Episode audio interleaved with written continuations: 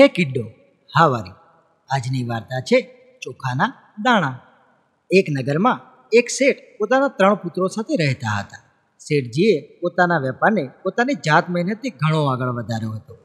તેના ત્રણેય છોકરાઓ હજુ નાના જ હતા. છતાં તે અત્યારથી જ એ નક્કી કરી લેવા માંગતા હતા કે તેમાંનો ધંધો આગળ જતા કોણ સંભાળવાને યોગ્ય છે. પણ તેમને સમજાતું નહોતું કે તેઓ પોતાના વારસદારના મુખ્ય વ્યક્તિના રૂપે કયા પુત્રને પસંદ કરે. બહુ સમજ્યા વિચાર્યા પછી તેણે પોતાના ત્રણેય છોકરાઓને બોલાવ્યા. શેઠજીએ ત્રણેય પુત્રોને એક એક મુઠ્ઠી ચોખા આપ્યા અને કહ્યું કે એક વર્ષ પછી મને આ ચોખા પાછા આપજો.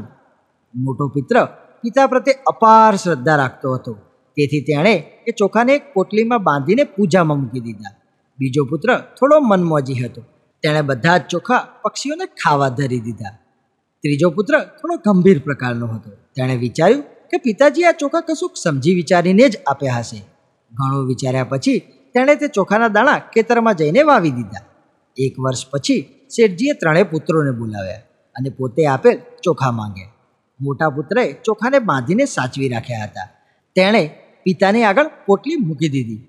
બીજા પુત્રએ નવા ચોખા લાવીને પિતાજીને આગળ મૂકી દીધા. પણ અનુભવી પિતા સમજી ગયા કે આ નવા ચોખા છે. જ્યારે ત્રીજા પુત્ર પાસે ચોખાની માંગણી કરી તો તે ઉઠીને બહાર ચાલ્યો ગયો. થોડી વાર પછી નોકરની સાથે એક બોરી ચોખા લઈને આવ્યો. બોરી ચોખાથી આખી ભરેલી હતી. પિતાજીએ કહ્યું કે મેં તો તને માત્ર એક જ મુઠ્ઠી ચોખા આપ્યા હતા. તો પછી આ એક બોરો બની ચોખા આવ્યા ક્યાંથી?